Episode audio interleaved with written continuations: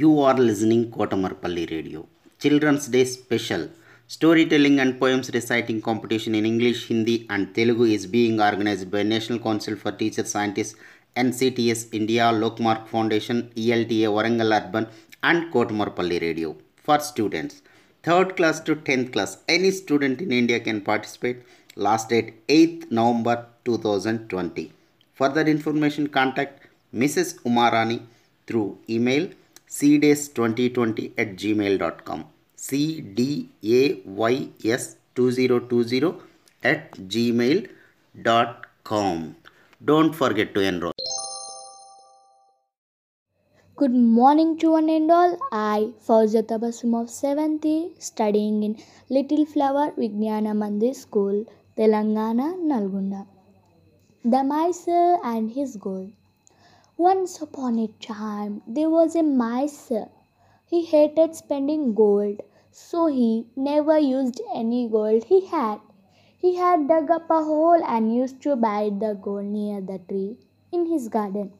Every day he goes near the tree to dig it up and look at the gold happily and saying that I am so rich, I own this much gold.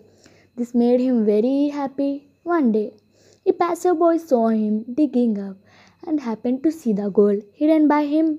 And passerby says slowly, Gold under the tree, I should wait till it gets dark. The robber waited till the night time to dig up the gold. He took all the gold buried under the tree. The next day, the miser came back to look his gold, where he had buried, crying and shouting, Where is my gold? Where is my gold? the miser dug a big hole where he had used to bury his gold, but he could not find any gold in the hole, and saying, Who stole my gold? Who stole my gold? Listening to the miser's crying, all his neighbors came running to his house, and one of them saying, What happened? Why are you so upset?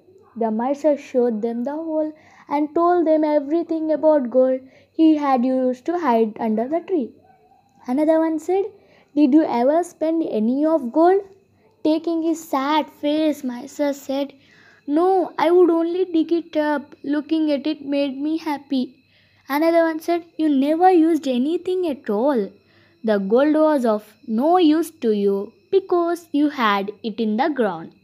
Just look again into the hole and think that gold is still inside it.